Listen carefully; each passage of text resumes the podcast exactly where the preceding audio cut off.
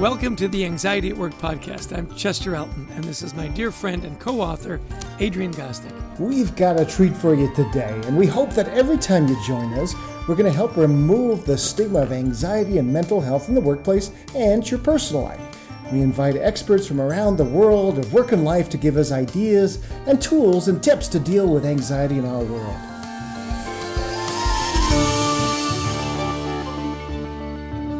You know, and if you have that anxiety, everybody needs a guide. That's why we love our sponsor, Life Guides.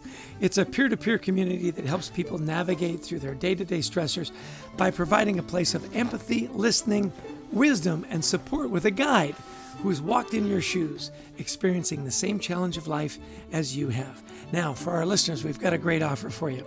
All you've got to do is go to lifeguides.com forward slash schedule a demo and add the code HEALTHY2021 to the free text box, and you'll receive two months of free service. We love the, the Life Guides at Life Guides. Well, our guest today is our good friend Jon Gordon. John is the best selling author of 23 books, including the classic The Energy Bus, as well as books such as The Power of Positive Leadership and The Garden. His consulting clients include the Los Angeles Dodgers, Dell, Southwest Airlines, and West Point. He is a graduate of Cornell University and holds a master's in teaching from Emory University. Welcome to the show, John. We're happy to have you on our humble podcast. Chester, Adrian, great to be with you guys. Oh, we're thrilled. Um, you know, you've been very open about your experience with mental health challenges, John. And one of the things that you've said helped you overcome your anxiety was gratitude, which was near and dear to our heart. So, can you tell us a little bit about gratitude and your journey and, and how it helped you with your anxiety and depression? Definitely. Well, years ago, I was miserable, negative, anxious, unhappy. My wife had enough of my negativity. She said, I love you but I'm not going to spend my life with someone who makes me so miserable. Like you need to change. And I really did need to change. I didn't like who I had become. I was allowing the fear and the stress and the anxiety of, of losing my job during the dot com crash, of the uncertainty, of just not knowing how I was going to provide for my family. It was really wreaking havoc on me and bringing me down. And I made a decision right then and there. I wanted to stay married and I needed to change. And so I began this journey of, of working to become a more positive person. This was during the emerging field of positive psychology. So I started to read research on positive psychology, and I found the research that said you can't be stressed and thankful at the same time. And so I started taking these walks of gratitude each day. I would walk and I would practice gratitude. And the more I did that, the better I felt. And when you're doing that, the research shows you're flooding your brain and body with these positive emotions and endorphins that uplift you rather than the stress hormones that slowly drain you and over time actually slowly kill you. And so you're creating a fertile mind that is ready for great things to happen. I would come back from those walks and I would just feel a whole lot better. I would feel energized. And I, I see the mind like a, a garden. Every day you have to weed the negative and feed the positive. You do it for a day, it doesn't do a whole lot. But if you weed and feed for a week, do it for a month, do it for a year, do it for seven years. I've been doing it for over 15 years now. The garden of your mind starts to look magnificent. And I dealt with a lot of depression. I dealt with anxiety. I dealt with fear and stress. And does it still come up at different times? Yes, but not like it used to. And when it does come up, I feel like I have these tools or at least understandings or awareness or consciousness to be able to overcome and to be able to, or I should say, move through it where it doesn't bring you down. Where you may have a bad day, but you don't have a bad week. You don't have a bad month. You don't have a bad year. And I read recently that the word gratitude comes from the Latin word gratis, which means free. So think about that. When you are practicing gratitude, you free your mind from the burdens and the circumstances of the world you remove the sludge of negativity from your energy pipeline and you allow joy and positivity and love to flow through. So you become more of a conduit for for great energy and great feelings rather than being like closed off and constricted by negativity. You know, I, I love that analogy of the garden of your mind You know, we've got lots of gardens around our place, and yeah, you gotta you gotta weed those things every day. you know, I also love there was a great quote uh, by the great Zig Ziglar. A guy came up to him and he said, "You know, positivity it doesn't last." He says, "Yeah, neither does a shower. That's why we do it every day." I love that one. So you know, you talk. We always talk about it's it's easily to over easy to overlook how feelings are connected with each other, right? You know, we understand it's hard to feel happy when you're crying or sad when you're laughing. So explain how uh, gratitude helps mitigate stress. What about gratitude do you think helps reduce stress and anxiety specifically? Well, I believe it elevates your state of mind. It elevates your mood. When you appreciate, you elevate. You elevate your mood, you elevate your performance, you elevate the people around you. We are energy. We are energy beings. Einstein taught us that. Anything that is matter is energy. And if you study the human cell, if you study the electrons in the if you go to the, the, the smallest level, we are energy. We're energy vibrating beings. So we vibrate to a certain frequency. And I believe gratitude in you know in a scientific way elevates our frequency. And we're able to experience more of these positive emotions when you are fearful and stressed and anxious you're vibrating at a lower frequency and a heavier energy, right? And it can weigh you down. So if you understand in terms of energy, it makes more sense. And a lot of times when we feel stressed and fearful, we just feel lethargic and tired. We don't want to get out of bed. And yet when you're feeling gratitude and or grateful and you're feeling excited and optimistic. You feel hopeful, you feel light, you feel free, you're bouncing around. And so when you think of things in energy, it makes more sense when you look at it that way. But at the simplest level, we are also producing neurochemicals and, and endorphins and energy through our body. And practicing gratitude just allows us to produce these, these helpful hormones and, and, and neurochemicals that make us feel better in our, in our mind, in our body, in our heart. So the gratitude walk is key because you're walking, you're getting exercise, and you're practicing gratitude. So you're getting the mental, you're getting the physical. So it's like a double boost of energy. It's exponential doing it together. And it's something I've done over the years, and I've had other people do it now. More and more have been doing it. And they always say, wow, at first it was awkward, a little weird to say what I'm grateful for. People think I'm crazy in my neighborhood as I'm walking and I'm saying what I'm grateful for out loud. But over time, I start to feel a whole lot better when I'm doing that. Hmm. Love that. Yeah, and uh, you've been talking already a lot about heart and love, and I've been uh, listening, re-listening to uh, the Energy Bus in preparation for today, John. And you know, I think you were one of the first authors to really talk about this idea of love in business. We hadn't been talking a lot about before before you really popularized this idea. So how do so if I'm a manager, I'm listening to this, go, how can I, you know, how can I use love to help reduce anxiety levels in my team? How in the world would that work? Well, you guys say it best in your book, and I had you on my podcast, and I loved what you said, and I I learned from you in in, in so many ways. But when you have emotional and psychological safety, when people feel loved and cared for, there's going to be less anxiety because they know someone cares about them. Working with a lot of professional athletes like I do, there's a lot of mental coaches and sports psychologists that work with these athletes. I'm convinced what the coach or the psychologist says is less important than how they make the athlete feel the connection is the most important thing. The fact that this athlete knows that this mental coach or psychologist cares about them, loves them unconditionally, that even if they don't perform well, they're still loved, that psychological safety, that trust, that bond actually allows that athlete to perform at a higher level because they feel safe. They feel free to go for it. And if they fail, they're not defined by their performance. Same thing at work. If you know that your manager, your boss cares about you, loves you, supports you, you feel more free to actually perform at a higher level, to take some risks, not bad risks, but take some risks to go for it. And in doing so, when you're free to fail, you're more likely to succeed. If you're worried about your performance, if you're worried about your project, if you're worried each day whether you're going to have a job, well, that leads to fear. It leads to tension. It leads to being you. It leads to being constricted, and as a result of that, you're not going to have the freedom to actually succeed and perform at a higher level. So, again, you're fighting for your survival in those modes. Like each day you're coming to work and it's life or death. You can perform well like that maybe for a week, but you can't perform in life and death over a long period of time. We know that it's human humanly impossible to do that. It doesn't last.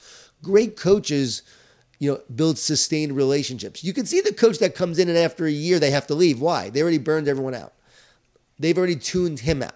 They've already had enough of his negativity. He drove everyone, and yeah, that fear produced results in the short term, but it does not last in the long term. And so, anxiety is a result of, in many ways, I believe, feeling divided. The word anxious literally means divided at its Greek root word. I wrote about this in the garden. So, when you are anxious, you feel divided, you feel separate. Well, how do you feel more united? One to yourself yoga, meditation, mindfulness, breathing, gratitude, just finding ways to connect to yourself. You feel more united when you feel connected spiritually. And so different people have different spiritual practices. I pray that really connects me. I believe that connects me to the creator of the universe. And in those moments, I feel more joy and peace. I feel connected. Other people meditate, uh, mindfulness meditation, all different sorts of meditation, whatever it may be. People do that.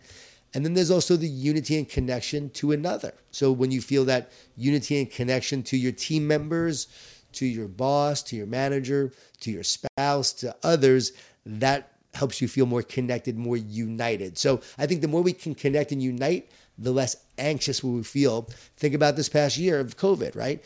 Isolation, separation we were isolating people, so people were more anxious and fearful and stressed than ever because they were missing the human connection and that contact that we need to not just survive but to thrive. Yeah, yeah. You know, it's interesting uh, that uh, prolonged stress. I, I did find one guy that could do it over a long period of time. Jason Bourne. That guy's amazing. I, don't think he's that. real. oh, I, I, think those shows are documentaries, Adrian. I, I, I agree to disagree. hey, um, loved your book, The Garden, and you talk about the five Ds to, to, to keep us from finding peace. Can you walk us through those concepts and how we can overcome them? Sure. There are five Ds that will sabotage us if we let them. And those five Ds will create more anxiety and stress and fear. And the first D is doubt. There's a lot of doubt and uncertainty in the world more than ever. And so the more there's doubt, the more there's uncertainty and fear. The second D is distort. Distortions are lies. Distortions are negative thoughts. I call negative thoughts distortions and lies because negative thoughts will tell you things about yourself and your future that just aren't true. They will tell you that you're not good enough, you're not smart enough, you don't have what it takes. This project is not going to work out. You're going to get fired tomorrow, which is most likely not the case, right? So we have all these fears and doubts and lies that come in. Now, when I work with teams and organizations, I always ask them this question Do your negative thoughts come from you? And people always say, Yes, of course they do. They're in my head. Well, here's the next question If you believe they come from you, who would ever choose to have a negative thought? I would never choose a negative thought. Would you ever choose a negative thought, no, Chester? No, not, not if I had the choice. Adrian? no. So if we wouldn't choose one, where are they coming from, right? People say, well, you know, it's my inner critic. Well, where's your inner critic coming from and why is it showing up in the first place, right? People never talk about why or where it comes from. Negative thoughts or thoughts in general are spiritual. They come from consciousness. No one has ever found a thought inside of a brain there's an internet cloud of consciousness when you're sleeping and dreaming. Are you choosing those thoughts? Those nightmares, did you choose those thoughts? No. When you're getting an idea for a book, did you choose the thought or did it so often just come to you? It came to you. I know you guys, it, it came to you sometimes. And that's the beauty of it. That's where the music comes from and the art comes from. And we can't explain where it comes from. We know there's a magic to it. And that is the magic of consciousness, of, of the spiritual nature of thoughts. And they're always coming in, right? And often they're negative. I don't know why, but they often are. And they often want to sabotage you. So knowing how the game is played, knowing how the battle is being waged, it's the it's the battle of your mind. You've got to weed that negative, feed the positive. So the negative thoughts come in, the distortions come in. Don't believe the lies that they tell. The key is to speak truth to those lies, words of encouragement to those lies, to recognize those, thought, those thoughts are not coming from you in the first place. See, what happens is it comes in, we believe it. We think it's from us, so we believe it. Then we reinforce it. Then we speak it out loud. And then we have guilt and shame for having those thoughts in the first place. I was talking to a young 27 year old executive of a company. I explained this to them, to him. He felt so free. He started crying. He said, for the first time, like I feel free. I've been beating myself up for all these negative thoughts I've had all these years. And now I recognize they weren't for me in the first place. I never had to believe them. All I had to do was speak truth to those lies, speak words of encouragement. And so that's what I really advise a lot of people I work with to do. I work with, lot, as I said, professional athletes, sports teams, you know, Fortune 500 leaders, you name it. Everyone could get this concept. So don't listen to the negative thoughts. Speak positive words of encouragement. And the word encourage means to, to put courage into. So when you're encouraging yourself, you're putting courage into yourself. When you're encouraging others, you're putting courage into them. So that second D is distort. And those distortions come in, and what do they do? They discourage the whole goal of those distortions, I believe, are to discourage us and to keep us from being our best, from what matters most. And so the discouragement sets in. And we don't give up because it's hard. We give up because we get discouraged. So that's why encouragement and speaking words of encouragement is so essential and finding sources of encouragement. People often poo poo like encouragement and positivity and optimism, belief in this work that we do. And yet they don't understand how important it really is because leaders are dealers in hope. Leaders are dealers in hope. They share the vision, they share their purpose, they share hope for the future. And if there is no hope for the future, there is no power in the present, right? We have to have hope for the future that gives us something to work for and towards right now because we believe the best is yet to come. We take the actions necessary to create the best outcome. That's the Duke University study with Miriam Robinson talking about optimists. They work harder, get paid more, they're more likely to succeed in business and sports. And what they found was that these optimists, because they believed in a brighter and better future, they took the actions necessary to create it. It became that self fulfilling prophecy. And so instead of discourage, that third D, we got to make sure that we encourage. The fourth D is distraction. And distractions are the enemy of greatness. And as a leader, as a team, as a human being, every day we are being distracted that keep us from what matters most. And so think about it. You got the doubt, you got the distortion, you got the discouragement. Then next thing you know, you're sort of off balance and the distraction comes in. The bright. What was that, John? I was checking in my email. What, what did you say? exactly. Checking my email. Or even having success sometimes could be a distraction because we get enamored by the success or the outcome and we lose sight of the mission and the purpose and the focus. So anything that keeps you from what matters most and being your best is a distraction. Going back to the garden, the analogy I share is the Garden of, of, of Eden. The fruit was appealing. You looked at the fruit, it was to Eve, it was so appealing that it actually was a distraction to her. And so often things seem appealing, and yet what do they do? They keep us from being our best. And we know also you could get caught up in the nice shiny car and the house and the bad habit and some people get caught up in drugs and whatever it may be those are all distractions. In a company it may be like instead of our mission and purpose we get caught up in the fame or this side initiative that starts to distract us from what matters most. I got involved in a positive cookie I thought this cookie was going to be a great thing to do and share encouragement with the world. It was such a distraction from what I was doing that after a year, it became very clear to me. Like, I heard the words, I did not put you on earth to sell cookies. Okay. And, and even though they were encouraging cookies, it wasn't part of my mission. It was distracting. And when I when I lost the money, I lost a little bit of money, and I said, "All right, this I'm going to take this loss, take the lesson, and move on." It was incredible how much more energy I had and focus to now go create what I needed to create. So distractions are the key. And finally, division. And we touched on that with anxiety and anxiousness. Division. And we feel divided, we feel separate, we feel divided as a team, we feel divided as a country. And the more division there is, the more anxiety there's going to be. And then that's why you guys wrote your great book. It's why we see so much anxiety now more than ever. It's because everyone feels so divided. And so I believe we need these lessons more than ever. We need to understand how to move through it. But people need to understand that the root cause, the anxiousness, is the result of these five D's and ultimately the division that we feel. Oh, love that, John. By the way, how can people get a hold of you? What or, or learn more about your work? Where would you point them? Yeah, jongordon.com, J O N Gordon.com, or I love Twitter. I'm always tweeting at J O N Gordon 11 hopefully I'm not kicked off on Twitter for too much positivity. I'm, uh, I'm, hoping that doesn't happen. But J O N Gordon 11, Instagram at J O N Gordon 11. But the website is jongordon.com, and you can find me every, everywhere for that. Uh, awesome. Yeah, we need more positivity. If you haven't read one of John's books, uh, pick one up today. Uh, you'll you'll love it. The messages. I, I, love how you write. Your allegories are so. You know, they just pull you right along. Um, one of the things you write about too is that. You, what we believe will determine what we create. So sometimes, as leaders, we can make assumptions about team members. Like, and, and look, let's, let's be honest. Sometimes we might not like somebody as much as another, uh, and that creates some bias uh, and about our assumptions about them. So, how can leaders apply this idea that you've said, believing what they want, to drive team success? Well, leadership is a transfer of belief. And I believe that a leader needs to believe in their team members more than those team members believe in themselves. So you have to be an overbeliever. I work with Clemson football and Dabo Swinney, and we've worked together for the past nine years. He calls himself an overbeliever. People ask him, Are you an overachiever? He goes, No, I'm an overbeliever. Because he has believed in his team in, in, in such ways that they've accomplished more than they ever thought possible. I mean, these guys have gone on to NFL careers that no one thought they would be NFL players. So I believe that as a leader, you you need to see potential.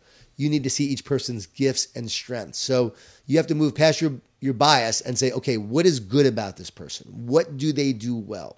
What is their strength? And how can I help them use their strength? Maybe they're in the wrong role. And if they're in the wrong role, you have to move them to the right role immediately.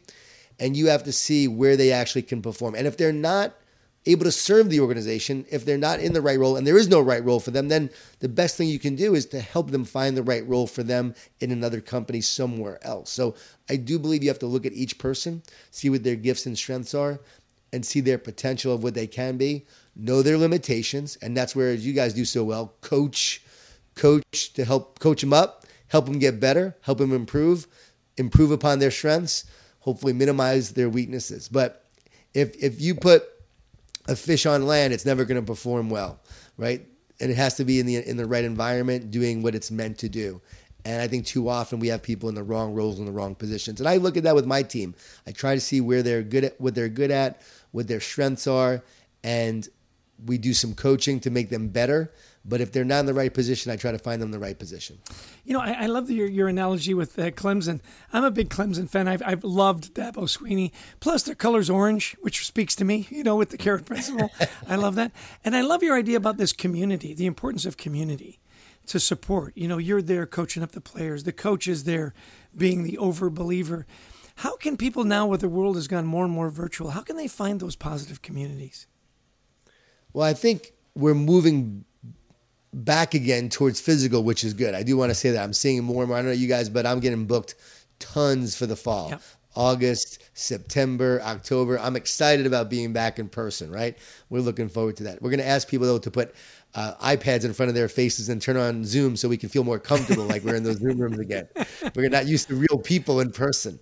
But, but to find your community, there is something I have found, which has been incredible during this time, is to see how many people have gotten connected via virtual technology, via the Zooms, via the video conferences. It has provided a great time for people to come together as long as you're engaging people online. If you're using that as a session to have people share their ideas, share a team building exercise. I've done a lot of those with teams hero, hardship, highlight. Who's your hero? Tell us about a hardship you faced that made you who you are today and a highlight that you're proud of. You can add a fourth H. What do you hope for? I've seen people cry over Zoom and, and really get emotional, get connected to their team members doing this exercise. So you make it meaningful. You bring the energy and you, you make sure that energy permeates and, and, and pushes through the screen and into the hearts of others. And when you're when you're transparent, authentic like that via technology, you still can develop great relationships online. So finding your team, getting together with your team. I read about these two coaches that started a mastermind with about five other coaches, like some of the brightest minds in coaching. And they, during the pandemic, would get together once a week and they would just talk for an hour as coaches. What a great idea.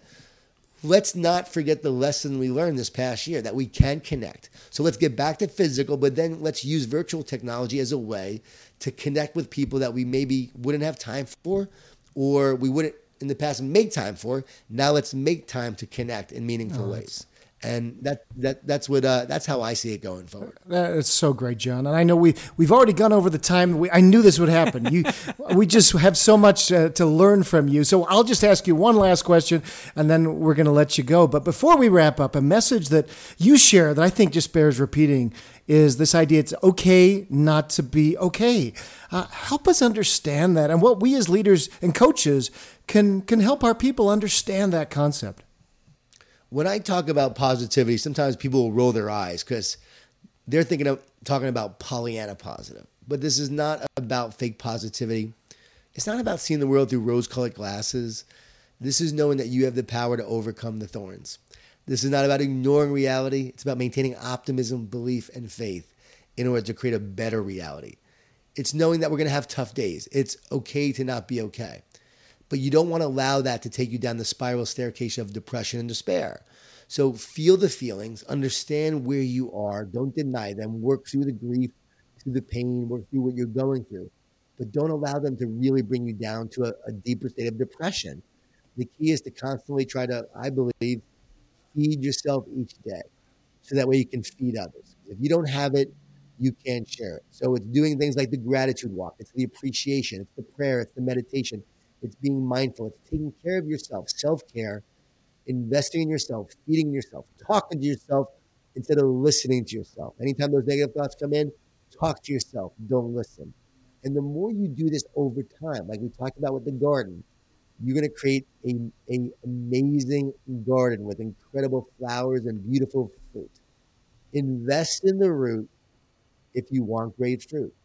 If we focus on the fruit, our numbers, our outcomes, our, our work hours, right? The projects, and we ignore the root, our heart, our soul, our spirit, eventually the tree is going to die.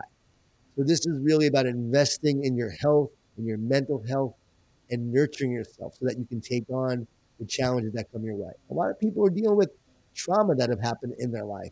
And that's why they have anxiety as well. There's some deep level trauma. And so they store it in their body. So it's about understanding that, getting to the heart of that, and releasing that through the body, through therapy, through that kind of work that allows you to heal. And I, I believe that that's our opportunity in any team we're with, any organization, any group, any family, any marriage. You come together with your issues and your wounds from your life. And now it's an opportunity to heal together so that we can grow together. I know that's deep. And you're saying, well, but John, we're just here to make money as a company. Yes, but we're, he- we're here to heal together. As you do, you're going to be stronger people. You're going to be more loving, caring people, and you're going to produce a lot more success and a lot more money as a result of that. Fabulous. Listen, uh, always time well spent when you spend time with Jon Gordon.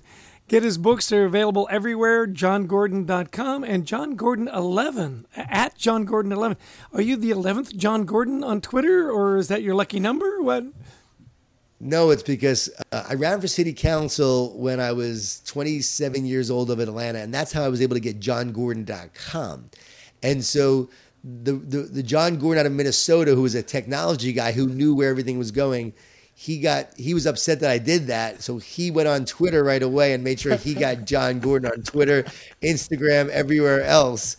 And so I had to get J O N Gordon eleven, and eleven is my sort of my number where the energy bus is bus number eleven. Okay. Carpenter 11. Training camp, Martin's jersey number is 11. So I try to weave it into all of my different stories and, and work because I always see 1111 or 111 on clocks, happens all the time. And so it's usually a sign that great things are happening and, and, and good things are coming our way. And so I know it's a special number, so that's why it's all 11. That's awesome. I will never forget that now. Hey, John, thanks so much for your time and your effort and your positivity. You're changing lives every day, and we couldn't be more honored to have you on our podcast. Hey, thanks, guys. I love your work too, and, and it's so much fun to be able to always hear about your work wherever I am. People come up to me and they tell me about your work. So I'm, I'm glad we're synergizing. My podcast with you all is coming out very soon. So I can't wait for people to hear that when I got a chance to interview you guys. Well, Chess, another amazing guest. Uh, John, you know, not only a world famous author, uh, Energy Bus has sold more than 2 million copies, so his, his wisdom is on many people's bookshelves, but I, love what he says. He starts out with gratitude, right? His walks of gratitude that helped him get through times of depression and anxiety. Yeah, you know, uh, first off, uh, perfect title, Energy Bus, because he just em- em- emotes such positive energy. You know, so many good suggestions, so many great life experiences, and yet, to your point, talked about his struggles with anxiety. I love when he gets to the roots of the words, you know, uh, anxiety being divided, divided against yourself. I also love when he talks about self talk, you know, this idea. Where'd all that all that negativity come from? Well, it comes from you. So why would you choose that? you know, um, you know, uh, what what did he say about uh, talk to yourself? Don't listen to yourself, because for whatever reason we're yeah. we're wired to be negative. I thought that was such a great insight. I thought that was great too. And also, he talked about coaches, as, as managers. And he said, you know, it's less important what you say. Because sometimes you go, oh, I don't know if I'll say the right thing. So what do we do? We say nothing. He says, it's less important what you say, it's more important how you make people feel. I mean, it's just terrific advice. Yeah. And, you know, the fact that he's worked with so many coaches. You know, Dabo Swinney down there in Clemson, when he says, Do you think you're an overachiever? And he says, No, I'm an overbeliever you know, transmitting mm. that that belief. And then, you know, when he talked about the five Ds, which I thought was just so interesting, and I'd, I'd, I'd list them all down, and he's already done it. I, I just love that he's got these practical things that come out. You know, how do you deal with that? How do you deal with that energy? The gratitude walk, the five Ds, the you know, the self talk. So many wonderful, wonderful concepts. One that I wanted to highlight that really spoke to me was when you get that negative self talk, you you speak truth to lies. Speak the truth to mm-hmm. lies. You are good enough. You are kind. You are talented, and that grants you your freedom. I love that concept and it's funny. I, I, wrote that one down too, and also his idea about distraction. You know, and I loved his vulnerability, where he says, "Look, I started selling cookies. Yeah, you know, I don't even know." And he says, uh, "And you know, I hear this whispering: you weren't put on the earth to sell cookies, Jon. How often do we do that? I mean, you know, you and I do that. We in our business, we, oh my gosh, this would be great. This would be great." Do we focus in on what really our mission is? Or we, do we get distracted by every potential in our businesses and our lives that we could be fun or could make some money? Uh, i love his idea. That is one of the anxiety inducers.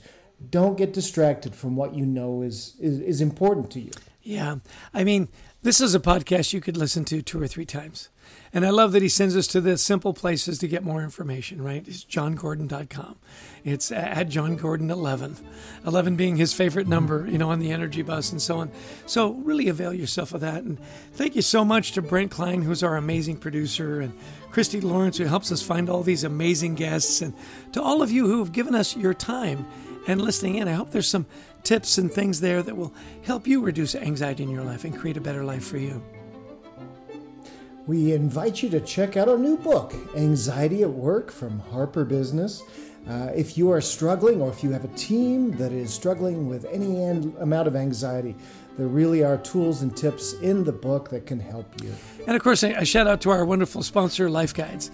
You really do need a life guide to, you know, navigate all this anxiety and all this stuff that, that's going on with COVID and post-COVID and pre-COVID. And we've got a great offer. Our friends at Life Guides, if you'll go to their website, lifeguides.com forward slash schedule a demo and add the code HEALTHY2021 to the free text box, you get two months free. I mean, that's the best deal on the planet. They want to impact a billion people's lives. You know, let one of those billion people be you. Absolutely. We love Life Guides. We love our listeners. Thanks for listening in. And until next time, we wish you the best of mental health. Take care and be well.